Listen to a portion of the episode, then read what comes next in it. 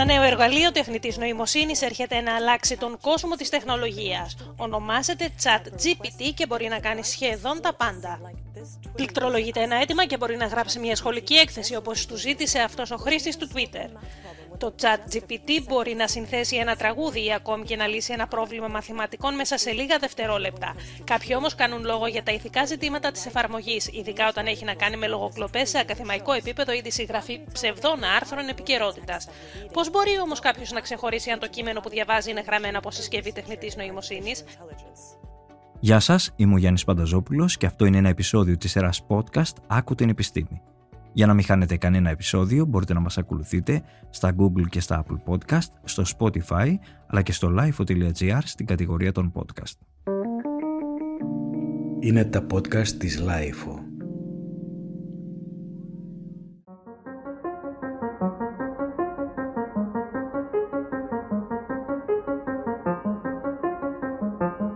Ζούμε στην εποχή της επιστημονικής φαντασίας Απειλεί η τεχνητή νοημοσύνη την απασχόληση στο άμεσο μέλλον; Και τι σημαίνει σήμερα να είμαστε άνθρωποι σε μια περίοδο που οι μηχανές κάνουν τόσα πολλά; Καταλληλότερος άνθρωπος για να μας δώσει αυτές τις απαντήσεις είναι ο καθηγητής Χρήσο Παπαδημητρίου, ο οποίος από το 2017 διδάσκει στο Πανεπιστήμιο Κολούμπια στη Νέα Υόρκη. Ο Χρήστος Παπαδημητρίου γεννήθηκε στην Αθήνα το 1949 και αποφύτησε από το Πολυτεχνείο το 1972. Μετά τις σπουδές του αποφάσισε να πάει στην Αμερική όπου από το 1976 διδάσκει πληροφορική στα πανεπιστήμια Harvard, MIT, Stanford και Berkeley. Θεωρείται διεθνώς ένας από τους κορυφαίους ερευνητές στον τομέα της πληροφορικής και έχει δημοσιεύσει εκατοντάδες επιστημονικές εργασίες. Τα βιβλία του έχουν μεταφραστεί σε πολλές γλώσσες, είναι μέλος της Εθνικής Ακαδημίας Επιστημών, Μηχανικών των Ηνωμένων Πολιτειών αλλά και της Αμερικάνικης Ακαδημίας Τεχνών και Επιστημών. Έχει τιμηθεί επανειλημμένος με πολλά βραβεία ενώ του έχει απονεμηθεί από τον πρόεδρο της Ελληνικής Δημοκρατίας το παράσημο του ταξιάρχη του τάγματος του Φίνικους. Κύριε Παπαδημητρίου, ευχαριστούμε πάρα πολύ για τη μεγάλη τιμή και χαρά να σας έχουμε στο podcast «Άκου την επιστήμη» της LIFO. Θέλω να ξεκινήσω με το εξής, με την εποχή μας. Ζούμε στην εποχή της επιστημονικής φαντασίας. Τι θα μας λέγατε; Ναι, κάθε εποχή, άμα τη δεις από τη σκοπιά πολλών δεκαετιών πριν, είναι επιστημονική φαντασία. Φερρυπίν η δεκαετία του 90. Από τη σκοπιά της δεκαετίας του 40 ήταν επιστημονική φαντασία. Απλά τώρα το, το πράγμα επισπεύδεται, επιταχύνεται και αυτή η δεκαετία είναι επιστημονική φαντασία για μένα ακόμα και όταν τη βλέπω από το 2010. Γίνεται μεγάλη συζήτηση για την ε, τεχνητή νοημοσύνη και κατά πόσο μας απειλεί και απειλεί την απασχόληση στο άμεσο μέλλον. Εσείς πώς το βλέπετε που είστε μέσα στα... Όταν ε, είπα αυτό πριν ότι, ότι θα βρίσκα απίστευτο το, το που βρισκόμαστε το 2023 από τη σκοπιά του 2010, τη τεχνητή νοημοσύνη εννοούσα κυρίως. Είναι για μένα το πιο ενδιαφέρον πράγμα στην τεχνολογία που συνέβη τα τελευταία χρόνια. Είχε μια εκτείναξη, μια έκρηξη φοβερή τα τελευταία 10 χρόνια, 11, που δύσκολα θα την προέβλεπε κανείς. Και ρωτήστε για την απασχόληση εννοείται ότι κάθε καινούρια τεχνολογία, από το μηχανικό αργαλιό, το τηλέγραφο, τα τρέν, το τρένο, το ατμόπλιο, όλες απειλούν την απασχόληση και σίγουρα αυτοί και με τρόπους πάρα πολύ χειροπιαστούς. Δηλαδή, δεν λέω ότι αύριο θα, οι δημοσιογράφοι θα αντικατασταθούν από ένα bot που κάνει ερωτήσεις ή ότι αυτούς που κάνουν, παίρνουν συνέντευξη θα, θα έχουν ένα bot για να απαντάει τις ερωτήσεις. Δεν νομίζω ότι θα φτάσουμε σε αυτό το σημείο πολύ σύντομα. Από την άλλη μεριά, ας πούμε γραφικές τέχνες. Πάρα πολύ σύντομα νομίζω ότι τα, οι δουλειές θα μειωθούν. Γιατί δουλειά ρουτίνας μπορεί να γίνεται από τους απογόνους του Νταλή. Ωραίο αυτό που λέτε. Ποιες είναι δηλαδή οι προοπτικές κατά εσάς και ποιοι είναι οι κίνδυνοι; Και το λέω, υπάρχει κάτι που να σας ανησυχεί, γίνεται μεγάλη συζήτηση με πολιτικούς, με ανθρώπους που εκπροσωπούν μεγάλες εταιρείες τεχνολογίας; Πολλά πράγματα βρίσκω απειλητικά. Δεν είμαι από αυτούς που ε, έχουν πανικοποιηθεί. Πολλά πράγματα μου φαίνεται πως είναι πιο σοβαρά αυτή τη φορά από ό,τι ήταν στις άλλες προόδους της τεχνολογίας και αυτής της τεχνολογίας της ίδιας αλλά δεν νομίζω ότι πρέπει να χάσουμε την ηρεμία. Υπάρχει λόγος να, να πανικοποιηθούμε. Τώρα, όπως διαβάζατε, την περασμένη εβδομάδα δημοσιεύτηκε ένα γράμμα που υπέγραψαν πάρα πολλοί ειδικοί στην τεχνητή νοημοσύνη και μερικοί από τους προτεργάτες και ιδρυτές αυτής, αυτού του πεδίου, που εξέφρασαν πολύ δεινούς φόβους για το τι θα απογίνουμε με αυτή τη τεχνολογία.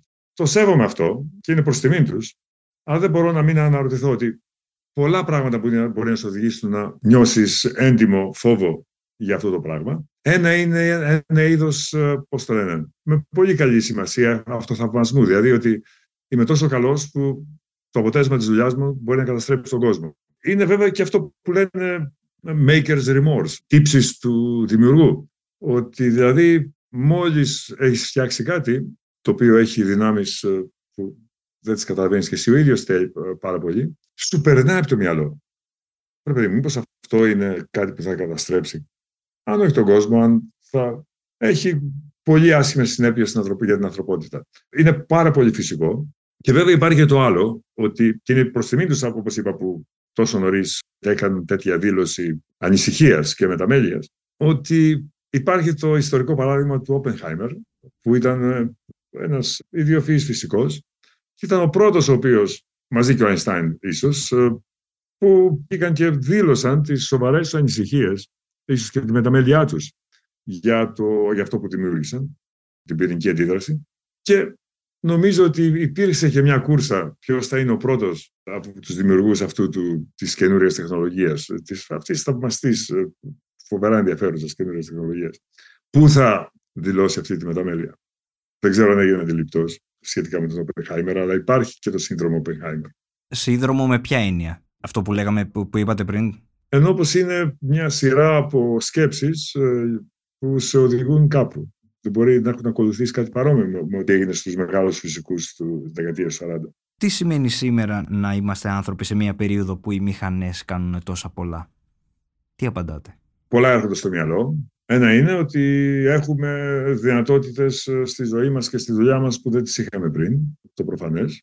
Το δεύτερο είναι πως ε, τα πράγματα δυσκολεύουν με την έννοια πως ε, κάθε τεχνολογία μπορείς να την χειρίζεσαι με ασφάλεια και σιγουριά και προς το καλό στο βαθμό που μπορείς να την καταλάβεις. Αυτή είναι μια τεχνολογία που είναι πάρα πολύ αδιαφανής. Δεν σου επιτρέπει να καταλάβεις ακριβώς τι γίνεται, ακριβώς τι βρίσκεται πίσω από κάθε απάντηση που σου δίνει το chat GPT. Φαντάζομαι πως ούτε οι δημιουργοί του ξέρουν ακριβώς. Δηλαδή είναι έτσι σχεδιασμένο που αυτό, αυτό είναι αδύνατο. Και συνεπώς έχει κάποιον κίνδυνο.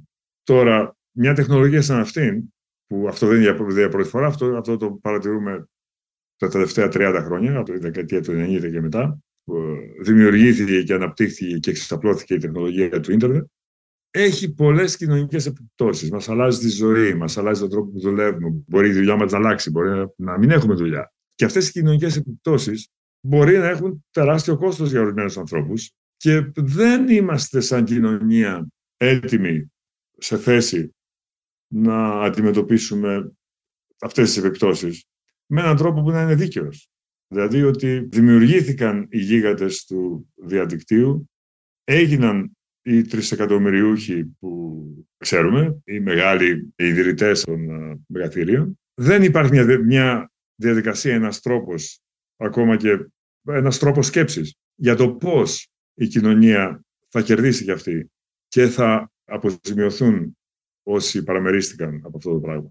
Δηλαδή, ας πάρουμε τώρα το chat GPT για το παράδειγμα των γραφικών τεχνών που ανέφερα πριν. Γιατί το, αυτό το καινούριο bot, με ποιο τρόπο θα αντικαταστήσει τον γραφίστα. Ο τρόπος που θα τον αντικαταστήσει είναι ο εξής, ότι θα βρει τη δουλειά του στο διαδίκτυο, θα την αναλύσει, θα μάθει πώς έγινε και με βάση αυτή τη γνώση θα βρει έναν τρόπο να τον αντικαταστήσει και να τον κάνει να χάσει τη δουλειά του. Αυτό κατά κάποιο τρόπο είναι. Τι σώη τεχνολογία είναι αυτή; Απορροφά τη δουλειά σου και με αυτόν τον τρόπο χάνεις τη δουλειά σου. Και γίνεται κάποιος πολύ πλούσιο.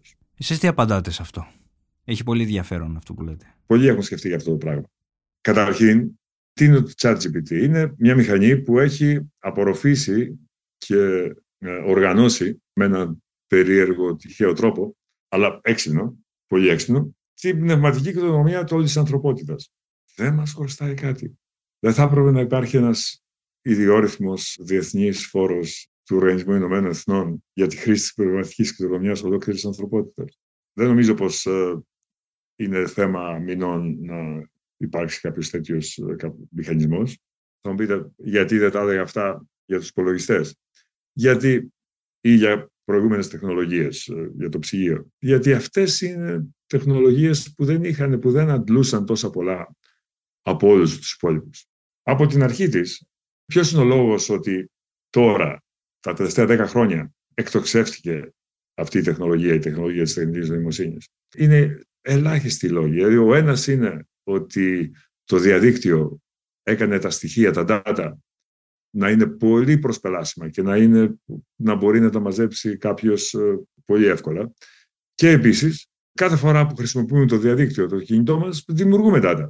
Και έτσι εκπαιδεύουμε αυτές τις μηχανές. Ένα. Δεύτερο είναι ότι βέβαια η τεχνολογία η υπολογιστική έχει εξελιχθεί πάρα πολύ και οι υπολογιστές είναι αρκετά γρήγοροι ώστε αυτό να μπορεί να, τα προγράμματα να μπορούν να δουλέψουν. Επίσης υπάρχει ένας λόγος ότι καταλάβαμε επιτέλους ότι, ότι αυτός ο αλγόριθμος που χρησιμοποιούν, δηλαδή κάτι που λέγεται ο αλγόριθμος της uh, κατάβασης κατά κλίση, έτσι το λέγεται, gradient descent, ότι δουλεύει πάρα πολύ καλά όταν βρισκόμαστε σε, σε πολύ ψηλές διαστάσεις, που βέβαια αυτά τα συστήματα έχουν, λειτουργούν σε τεράστιο αριθμό διαστάσεων, αριθμό παραμέτρων. Και επίσης ότι τα πανεπιστήμια όλου του κόσμου τα τελευταία δέκα χρόνια βγάζουν επιστήμονες πληροφορικής που είναι πολύ καλά εκπαιδευμένοι για σε αυτό το, δηλαδή όλο αυτό το περιβάλλον που έχει δημιουργηθεί είναι αυτό που δημιούργησε, αυτή, που δημιούργησε όλες αυτές τις, τις, τις πρόοδους. Και δεν υπάρχει μηχανισμός. Το συζητούν αυτό ακόμα και στην Αμερική. Η Elizabeth Warren, που ήταν μια από τις υποψήφιε για το δημοκρατικό χρήσμα της επόμενε εκλογέ, είχε δηλώσει πως αυτό είναι ένα από τα πράγματα που θα, στην Προεδρία της θα σκεφτόταν. Το ίδιο σίγουρα και ο Μπέρνι Σάντερ. Πώς δηλαδή θα μπορέσει η κοινωνία να πάρει κάτι πίσω από τις τεράστιες περιουσίες που έχουν συσσωρευτεί. Και υπάρχει κάτι άλλο. Αυτού του είδους η βιομηχανία, αυτού του είδους η τεχνολογία, έχει μια φοβερή συσσόρευση. Στην αριστερά μιλούσαν για, για μονοπόλια εδώ και δεκαετίες. Αλλά για πρώτη φορά βλέπουμε πραγματικά κατά τη γνώμη μονοπόλια. Με την εξής έννοια, ότι άμα κοιτάξουμε γύρω μας, ποιοι είναι οι γίγαντες σε κάθε τομέα; Εντάξει, υπάρχει, υπάρχουν, ξέρω εγώ, ίσως 10-20 τεράστιες εταιρείες πετρολοειδών. Ίσως 10 μεγάλες ασφαλιστικές εταιρείες, 20 τράπεζες, που ενώ είναι στα, στις εκατοντάδες εκατομμύρια, δισεκατομμύρια δολαρίων. Παντού υπάρχει ένα είδος γιγάντων. Εδώ είμαστε στην... Υπάρχει ένα μόνο κοινωνικό δίκτυο, μία μηχανή αναζήτησης, ένα λειτουργικό σύστημα, μια εταιρεία που βγάζει gadgets, μια μεγάλη αγορά διαδικτυακή. Ισχύει αυτό που λέτε. Είναι αλήθεια αυτό και θα μας απασχολήσει σίγουρα. Αυτό πώς δημιουργείται, ποιος είναι ο λόγος γι' αυτό; Είναι πολύ απλό. Ότι όλες αυτές οι βιομηχανίες, όλοι αυτοί οι τομείς, είναι τομείς που έχουν να κάνουν με δίκτυο. Ακόμα για το, και η Apple. Εντάξει, το δίκτυο εκμεταλλεύεται. Γιατί αν όλοι οι φίλοι σου έχουν iPhone, έχεις πάρα πολλά κίνητρα να πάρεις και εσύ iPhone. Είναι πολύ απλό να το σκεφτεί κανείς. Ότι άμα κάποιος πάρει το πάνω χέρι για τυχαίους λόγους, επειδή του κάτσε την κατάλληλη στιγμή η κατάλληλη ιδέα, εντάξει. Ενώ γενικά μπορεί να μην ήταν καλύτερη ιδέα από τις άλλες. Ας, πούμε, ας πάρουμε το Facebook και το MySpace, το οποίο εξαφανίστηκε. Αμέσως εκτοξεύεσαι και γίνεται αυτό το φαινόμενο ότι πολύ λίγο η Google, ο Yahoo εξαφανίστηκε. Δηλαδή ότι, ότι δεν έχει καμία ελπίδα πια ο δεύτερος. Για διάφορους λόγους δεν εκμηδενίζεται, αλλά περιορίζεται σε, σε ποσοστά κάτω του 10% της αγοράς.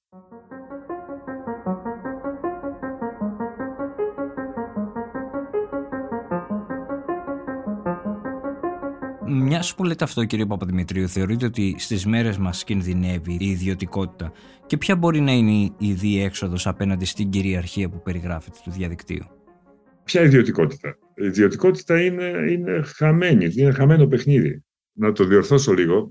Υπάρχει ελπίδα, η οποία νομίζω καμιά κυβέρνηση, κανένα κοινοβούλιο δεν είναι σε θέση. Ούτε έχει την, πώς είναι, την τεχνολογική εξυπνάδα, ούτε έχει το κίνητρο. Όλες οι κυβερνήσεις προσπαθούν να πάρουμε το μέρος τους ε, το Twitter και το, και το Facebook. Και... Αλλά αυτό δεν σημαίνει πως δεν, δεν μπορεί ο Οργανισμός Ηνωμένων Εθνών ή και το Ευρωκοινοβούλιο, το οποίο έχει κάνει εκπληκτική δουλειά, προς μεγάλη μου έκπληξη, στον τομέα της ιδιωτικότητας, για παράδειγμα. Είναι το μόνο, ο μόνος οργανισμός που ξέρω που ρωτάει τις σωστές ερωτήσεις και ενεργεί, δραστηριοποιείται για να νομοθετήσει προς την κατεύθυνση των, των συμπερασμάτων. Αλλά θέλω να πω πως υπάρχει ελπίδα, αλλά κυρίως όπως όλα τα πράγματα, αν δεν υπάρχει συνειδητοποίηση του κόσμου ότι αυτό είναι σημαντικό, δηλαδή η ιδιωτικότητα έχει το εξής το εξής ε, φοβερά ενδιαφέρον χαρακτηριστικό. Σταματάς κάποιο στον δρόμο και του λες, ρε φίλε, ενδιαφέρεσαι για, για την ιδιωτικότητα. Σου λένε ναι, πολύ. Και μετά το παρακολουθείς και στη διάρκεια της ημέρας του κάνει κλικ σε πολλά πράγματα για λόγους ε, ε, απλά διευκόλυνση εκείνης της στιγμής. Τα οποία θα μπορούσαν, αν είχε κάνει κάτι διαφορετικό, αν είχε κάνει κλικ δίπλα, να είχαν προστατεύσει πιο πολύ την ιδιωτικότητά τους. Δηλαδή, αυτό που μου έκανε πολύ εντύπωση είναι ότι ενώ παρά τις αντιδράσεις των μυστικών υπηρεσιών διαφόρων κρατών και τα λοιπά, κυρίως της Αμερικής, που δεν επέτρεπε στους ανθρώπους να έχουν πολύ καλή κρυπτογραφία για να, μην μπορούν, για, να μπορούν να μας κρυφακούν κτλ. Παρόλη την, την, την πισαλέα αντίδραση των κρατών, τελικά υπάρχει το να μπορείς να κρυπτογραφήσεις, φερμπίν αυτό που κάνει το WhatsApp και ελπίζω να το κάνει στην πραγματικότητα, δηλαδή end-to-end, όλες τις ομιλίες, όλο το ηλεκτρονικό ταχυδρομείο. Απλά πρέπει να κάνεις το σωστό κλικ, δηλαδή να κατεβάσεις τη σωστή app για να μπορέσεις, μπορέσεις να το κάνεις. Και κανείς δεν το κάνει. Ούτε εγώ. Γιατί δεν το κάνει, γιατί άμα δεν υπάρχουν 10 φίλοι που το κάνουν, δεν έχει το κίνητρο να το κάνει. Δηλαδή είναι το αντίθετο πρόβλημα με το, με το δίκτυο. Πρέπει να γίνει από αρκετούς για να υπάρχει από τους υπόλοιπους το κίνητρο να γίνει κάτι. Εσείς που είστε καθημερινά επίσης σε διαρκή ενασχόληση με συσκευές τεχνολογίας, ήθελα πραγματικά να σας ρωτήσω ποιες σκέψεις κάνετε όταν βλέπετε νέους να ασχολούνται όλη την ώρα με το κινητό τους τηλέφωνο. Έχω ακούσει πολλά γι' αυτό. Δεν είμαι από τους ανθρώπους που ενοχλούνται γι' αυτό, από αυτό. Για να είμαι ειλικρινής, χαίρομαι περισσότερο όταν βλέπω έναν νέο να διαβάζει ένα βιβλίο στο μετρό. Αλλά και εγώ διαβάζω το κινητό μου στο μετρό. Και εγώ κοιτάζω το κινητό μου στο μετρό. Δεν ξέρω. Είναι κάτι που είναι πολύ και σε διευκολύνει πολύ, πολύ επιβοηθητικό και επίσης ε, είναι και δημιουργεί και την έξι αυτή ότι πρέπει κάθε στιγμή να ξέρω να μου έχει γράψει κάποιος. Και το βλέπω ένα από τα φυσικά πράγματα που πάντα υπήρχαν, ότι και αυτά που οι γονείς λέγανε, ονομάζανε κακές συνήθειες και που δεν είναι, νομίζω, η αιχμή του δόρατος, ε, το κέντρο του κακού, το επίκεντρο του κακού που συμβαίνει. Θέλω επίσης να σας ρωτήσω και για την ευρωεπιστήμη που ξέρω ότι έχετε ασχοληθεί ενδελεχώς. Τι έχετε αποκομίσει έτσι με την ανασχόλησή σας με τον εγκέφαλο; Όλα από εκεί ξεκινούν και τελειώνουν. Τι θα μας λέγατε έτσι λίγο να σας προβοκάρω. Καλά, σίγουρα, αλλά πρέπει κανείς να να καταλάβει πώς. Το ξέρουμε δηλαδή ότι τα, όλα όσα γίνονται, όλα όσα λέμε τώρα, όλα όσα σκεφτόμαστε, όλα όσα σκέφτονται οι ισχυροί και ανίσχυροι ε, συμπολίτες μας, όλα ξεκινάνε από την ε, δραστηριότητα, δραστηριοποίηση νευρώνων και συνάψεων. Εντάξει. Δεν υπάρχει αφιβολία. Δηλαδή το γεγονός ότι μιλάμε τώρα, δηλαδή γίνεται αυτό το φοβερό θαύμα ότι δημιουργώ μέσω της ομιλίας μου κύματα στο δικό σας χώρο. Και αυτά τα κύματα μπαίνουν στο αυτί σας.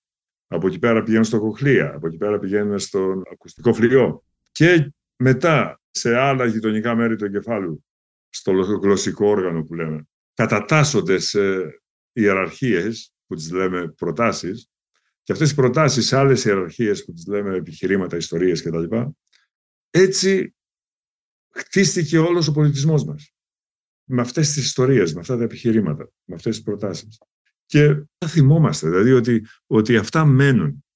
Ότι αν είμαι πάρα πολύ τυχερός, αυτά τα οποία λέω θα μείνουν όσο ζείτε στη μνήμη σας, μνήμη σας και των ακροατών σας.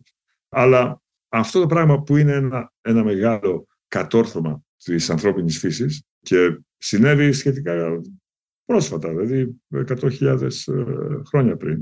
100.000 χρόνια είναι πάρα πολύ λίγο, είναι 4.000 γενναίες η γλώσσα που μιλάμε έφτασε από μια πολύ πρωτογονή γλώσσα, που μπορεί να ήταν απλώς κραυγές, σε εμάς, κυρίως από τις ε, μανάδες μας. Μαμά, γιαγιά, προγιαγιά, από τις ιδιότυπες αλλαγές που δημιούργησε αυτή η γυναίκα όταν δίδασκε το παιδί της γλώσσα. Αυτό είναι ένα πράγμα που ξεχωρίζει τους ανθρώπους. Και η, η ικανότητά μας να φτιάχνουμε εργαλεία όπως αυτά για τα οποία αρχίσαμε τη συζήτησή μας, που και αυτά θα έλεγε κανείς και πολλοί ισχυρίζονται ότι στη γλώσσα έχουν τη βάση τους. Εσείς πώς φαντάζεστε το μέλλον, αν σας ρωτούσα έτσι, να μας κάνετε μία πρόβλεψη; Για να είμαι ειλικρινής, δεν θέλω να το σκέφτομαι πολύ. Όταν διαβάζουμε τις ε, πιο έγκυρες ε, προβλέψεις για τι θα γίνει στο κλίμα, ας πούμε, σε διάφορα σενάρια. Αν ε, κινητοποιηθούμε πάρα πολύ, αν κινητοποιηθούμε λιγότερο, αν δεν κινητοποιηθούμε καθόλου. Άμα ακούσει, διαβάσει κανείς τι προβλέπουν, δεν θέλει να σκέφτεται το μέλλον. Εντάξει, δηλαδή ότι έχω μια εγγονή που θα είναι 30 χρονών το 2050. Το 2050 είναι όταν λένε πως ε, το πράγμα θα έχει φτάσει στο προχώρητο. Εντάξει, δεν θέλω να το σκέφτομαι αυτό. Δηλαδή, όταν με ρωτάνε, φοβάσαι ότι θα καταστραφεί η ανθρωπότητα από την τεχνητή νοημοσύνη; Δηλαδή, αυτό που σκέφτομαι είναι, φαντάσου ένα, ένα γιατρό να λέει στο, στον ασθενή του, κοίταξε, αυτό που βρήκαμε, ξέρω, το έλκος, δεν είναι καλό, είναι, είναι μεγάλη φασαρία. Από την άλλη μεριά, έχεις τόσα άλλα προβλήματα που δεν νομίζω να σε σκοτώσει το έλκος, εντάξει. Δηλαδή, είναι, είναι μακάβριο αυτό που λέω. Αλλά η τεχνητή νοημοσύνη να μας φοβίζει, να μην το χρησιμοποιήσουμε και σαν άλοθη, να προσέξουμε λιγότερα τα υπόλοιπα. Η τεχνητή νοημοσύνη δεν θα μας σκοτώσει. Δεν θα είναι αυτή που καταστρέψει τον πολιτισμό μας, είμαι περίπου σίγουρος. Βέβαια, μπορεί να κάνει το κακό να το επιταχύνει. Δεν το αποκλείω αυτό. Αλλά πρέπει να είμαστε σε γρήγορση και να ανησυχούμε για τη, για τη τεχνητή νοημοσύνη. Αλλά υπάρχουν άλλα πράγματα, μεταξύ των οποίων είναι και κάτι που δεν ανέφερα και είναι πολύ σχετικό με αυτό. Είναι αυτές οι υπερπεριουσίες, αυτές οι ε, hypervaluations, οι μεγάλες αξίες εταιριών και των ανθρώπων που τις έχουν, είναι αυτές που είναι κατά κάποιο τρόπο ο κινητήρας της, της, της ανισότητας. Εντάξει. Η ανισότητα στον κόσμο καλπάζει. καλπάζει. Δηλαδή όλα επιταχύνονται, οι ανισότητες πιο πολύ από οτιδήποτε άλλο. Το πόσο της εκατό του παγκόσμιου πλούτου το έχουν, ας το πούμε έτσι, οι 100 πιο πλούσιοι άνθρωποι. Εντάξει, αυτό το πράγμα έχει, ε, νομίζω, φαντάζομαι, θα έχει δεκαπλασιαστεί τα τελευταία δέκα χρόνια. Και νομίζω το διαδίκτυο, το ίντερνετ και αυτή η βιομηχανία φέρει μεγάλο ποσοστό της, μεγάλο, μεγάλο μέρος της, της ευθύνης γι' αυτό. Λοιπόν, η ανισότητα νομίζω πως είναι μια άλλη τεράστια απειλή προς τον πολιτισμό μας. Και η ανισότητα μέσα σε μια χώρα και οι ανισότητες μεταξύ περιοχών του πλανήτη. Είναι πυρητιδαποθήκες που μας απειλούν. Και μακάρι να μπορέσουμε αυτή την τεράστια δύναμη αυτής της τεχνολογίας να τη χρησιμοποιήσουμε για το καλό.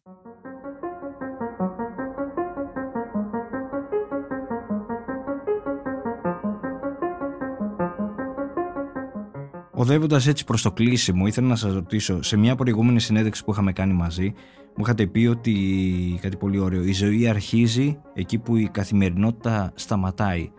Θα θέλατε να το πούμε και στους ακροατές μας αυτό που είναι πολύ ενδιαφέρον. Τι εννοώ με αυτό; Εννοώ το εξής. Γιατί ζει ο καθένας μας; Για τα μεγάλα πράγματα, για τα ενδιαφέροντά του. Να μπορέσει να αναπτύξει όσο μπορεί ο, οποιοδήποτε ταλέντο έχει. Για να μπορέσει να σκεφτεί μεγάλες σκέψεις. Για να μπορέσει να απλώσει το χέρι και να πιάσει άλλους ανθρώπους. Να τους καταλάβει. Εντάξει, να τους, να τους, να τους αγαπήσει. Να τους νιώσει.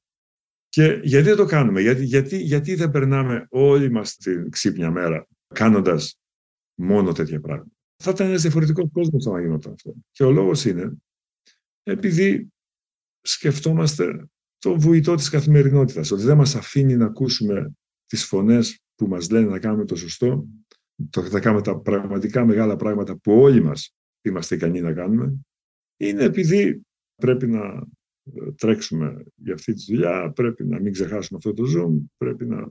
Δηλαδή, για μικρά πράγματα τα οποία, αυτό που λέγανε στην καθαρεύουσα, η τύρβη της καθημερινής ζωής. Επίσης, ήθελα να σας ρωτήσω, ποιος είναι ο πιο έξυπνος άνθρωπος που έχετε συναντήσει; Πάντα το είχα απορία. Έχετε περάσει από τα κορυφαία πανεπιστήμια στον κόσμο; Είχατε φοιτητή τον Bill Gates στο Harvard; Έναν άνθρωπο κιόλας που είναι και όλοι τον θεωρούν μια πηγή συνωμοσιολογίας. Δεν ξέρω αν θέλετε να το σχολιάσετε και αυτό. Αλλά εσείς ποιος είναι ο πιο έξυπνος άνθρωπος που έχετε συναντήσει; Λοιπόν, είναι, είναι ενδιαφέρον που, που, που αναφέρατε τον, τον Bill Gates. Όταν το πρωτογνώρισα, που ήταν πριν από ξέρω εγώ, 47 χρόνια, η κοπέλα μου εκείνη την εποχή μου θύμισε μετά από χρόνια ότι είχα πει ότι συνάντησα έναν φοιτητή στο Harvard που είναι ο πιο έξυπνος άνθρωπος που έχω συναντήσει. Είμαι σίγουρος πως ήταν ο Bill Gates. Επομένως, έχω την απάντηση για πριν από 40 χρόνια. Από τότε στάθηκα πάρα πολύ τυχερός και έχω γνωρίσει πάρα πολλούς και φανταστικά έξυπνους ανθρώπους. Δεν ξέρω ποιον από όλους να πρώτο σκεφτώ. Ο Bill Gates παραμένει. Δεν έχω μια ιεραρχία στο μυαλό μου, αλλά αυτό ο Bill Gates παραμένει. Ναι. Ο Noam Chomsky, τον οποίο είχα ακόμα λιγότερο επαφή από ό,τι με τον Bill Gates, αλλά με, με εντυπωσίασε σαν ένας άνθρωπος ο οποίος είναι εξαιρετικά βαθύς και συγκροτημένος και φοβερά έξυπνος. Και είναι στα 90 του τώρα. Δηλαδή, το τελευταία φορά τον είδα πριν από 3-4 χρόνια. Επίσης, να πω κάτι. Επειδή ακριβώς ίσω έχω γνωρίσει τόσους πολλούς έξυπνους ανθρώπους, είναι αυτό που με εντυπωσιάζει πιο πολύ. Δηλαδή, ότι αυτό που θέλω να πω είναι το εξής, ότι το δύσκολο είναι να συναντήσεις ανθρώπους που είναι καταπληκτικά έξυπνοι, έναν άνθρωπο που είναι καταπληκτικά έξυπνος, και δεν μπορείς αμέσως την επόμενη στιγμή να πεις, αλλά κοίταξε πώς, δεν ξέρω τι. Αυτό είναι το πολύ δύσκολο. Εντάξει, και νομίζω ο Νόμ Τσόμσκι είναι κάπως έτσι.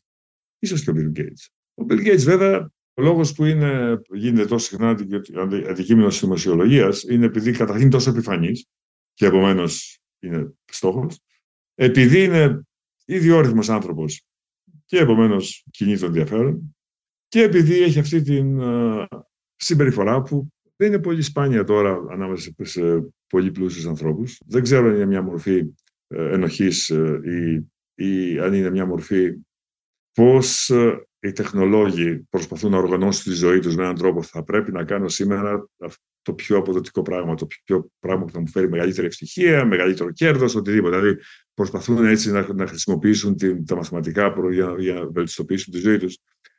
Μπορεί να σκέφτηκε ότι αυτό που θέλω να κάνω στη, στη ζωή μου τώρα είναι να κάνω το μεγαλύτερο κακό, καλό που μπορώ να κάνω στην ανθρωπότητα στον τομέα της υγείας. Εντάξει, και επομένως θα διαλέξω τους στόχους μου πολύ προσεκτικά και θα βάλω, θα επενδύσω πολύ προς αυτές τις κατευθύνσεις. Νομίζω ότι το κάνει με ειλικρίνεια, αλλά δεν έχει άτυπο ο να είναι καχύποπτος. Υπάρχει κάτι που διαβάσατε τελευταία και σας ενθουσίασε; Είναι πολύ τελευταία αλλά είναι κάτι που θέλω να το, να το πω. Διάβασα ένα εκπληκτικό βιβλίο ενός ανθρωπολόγου που τον λένε David Graeber και τον χάσαμε λίγο πριν την πανδημία, το οποίο λέει χρέος, το χρέος και μιλάει για την ιστορία και την έννοια και την, μια, μια φοβερή έτσι, πολιτική ανάλυση, ε, κοινωνιολογική, ανθρωπολογική ανάλυση Της έννοιας του οικονομικού χρέους. Εντάξει, δηλαδή από πού προήλθε, τι σημαίνει. Και νομίζω ότι σε μια χώρα που υπέφερε πολλά από το χρέος, πολύ φοβάμαι ότι πολύ σύντομα θα υποφέρει χειρότερα από το χρέος, νομίζω ότι αξίζει τον κόπο. Εγώ ένιωσα ότι κέρδισα πάρα πολλά διαβάζοντας αυτό το βιβλίο. Ενδιαφέρουσα πρόταση. Κάτι ακόμα που θέλω να σας ρωτήσω, επειδή μας ακούν και πολλοί νέοι άνθρωποι, ακούν αυτό το podcast, τι συμβουλή θα έδινε ο Χρήσο Παπαδημητρίους σε κάποιον νέο που ζει και κατοικεί στην Ελλάδα; Τι θα του λέγατε, που θέλει να κυνηγήσει τα όνειρά του, που θέλει να πετύχει στη ζωή του; Αν σας έβρισκε στο δρόμο, τι θα του λέγατε; Για μένα, το να είσαι νέος είναι σαν να είσαι αυτοκράτορας. Μετράς πιο πολύ από όλους και δικαιούσε το σεβασμό όλων. Εντάξει, εγώ, Φερρυπίν, σε σέβομαι. Υποκρίνομαι μπροστά σου. Είσαι το μέλλον. Και να το ξέρεις αυτό το μεγαλύτερο δώρο που μπορεί να κάνεις η ζωή σε έναν άνθρωπο, νομίζω, είναι στενές, η στενή φιλία. Και αυτή χτίζεται όταν είσαι νέος. Να περνάς πολύ καιρό με τους φίλους σου. Και όχι σε chat, να βλέπεις τα μάτια τους. Από κοντά. Τελευταία ερώτηση, κύριε Παπαδημητρίου. Τι θεωρείτε σημαντικό στη ζωή, κατά τη δική σας κοσμοθεωρία; Περίπου αυτό που είπα. Να βρίσκεις τη διάθεση, το ταλέντο, την ικανότητα, το χρόνο να ακουμπάς τη ζωή άλλων ανθρώπων, να τους καταλαβαίνεις, να τους συμπονάς, να ανταλλάσσετε ιδέες, να τους αγαπάς. Δεν νομίζω πως υπάρχει κάτι πιο σημαντικό. Μια πολύ σημαντική πηγή ευτυχίας είναι να καλλιεργείς και να σπρώχνεις μπροστά οποιοδήποτε ταλέντο νομίζεις ότι έχεις αξίζει τον κόπο να αφήσεις όλα τα άλλα και να κάνεις αυτό. Κύριε Παπαδημητρίου, θέλω να σας ευχαριστήσω πάρα πολύ για την τιμή να σας έχουμε σήμερα εδώ για όλα αυτά τα ενδιαφέροντα που μας είπατε. Ήταν ένα επεισόδιο της σειράς podcast «Άκου την επιστήμη» με καλεσμένο τον καθηγητή του Πανεπιστήμιου Κολούμπια στη Νέα Υόρκη, κύριο Χρήστο Παπαδημητρίου, σε μια συζήτηση για τις προοπτικές και τους κινδύνους της τεχνητής νοημοσύνης, την ευρωεπιστήμη αλλά και τα όρια της τεχνολογίας. Για να μην χάνετε κανένα επεισόδιο μπορείτε να μας ακολουθείτε στα Google και στα Apple Podcast, στο Spotify και στο lifeo.gr στην κατηγορία των podcast. Ηχοληψία, επεξεργασία και επιμέλεια Γιώργος Ντακοβάνος και Μερόπη Κοκκίνη. Ήταν μια παραγωγή της Lifeo. Είναι τα podcast της Lifeo.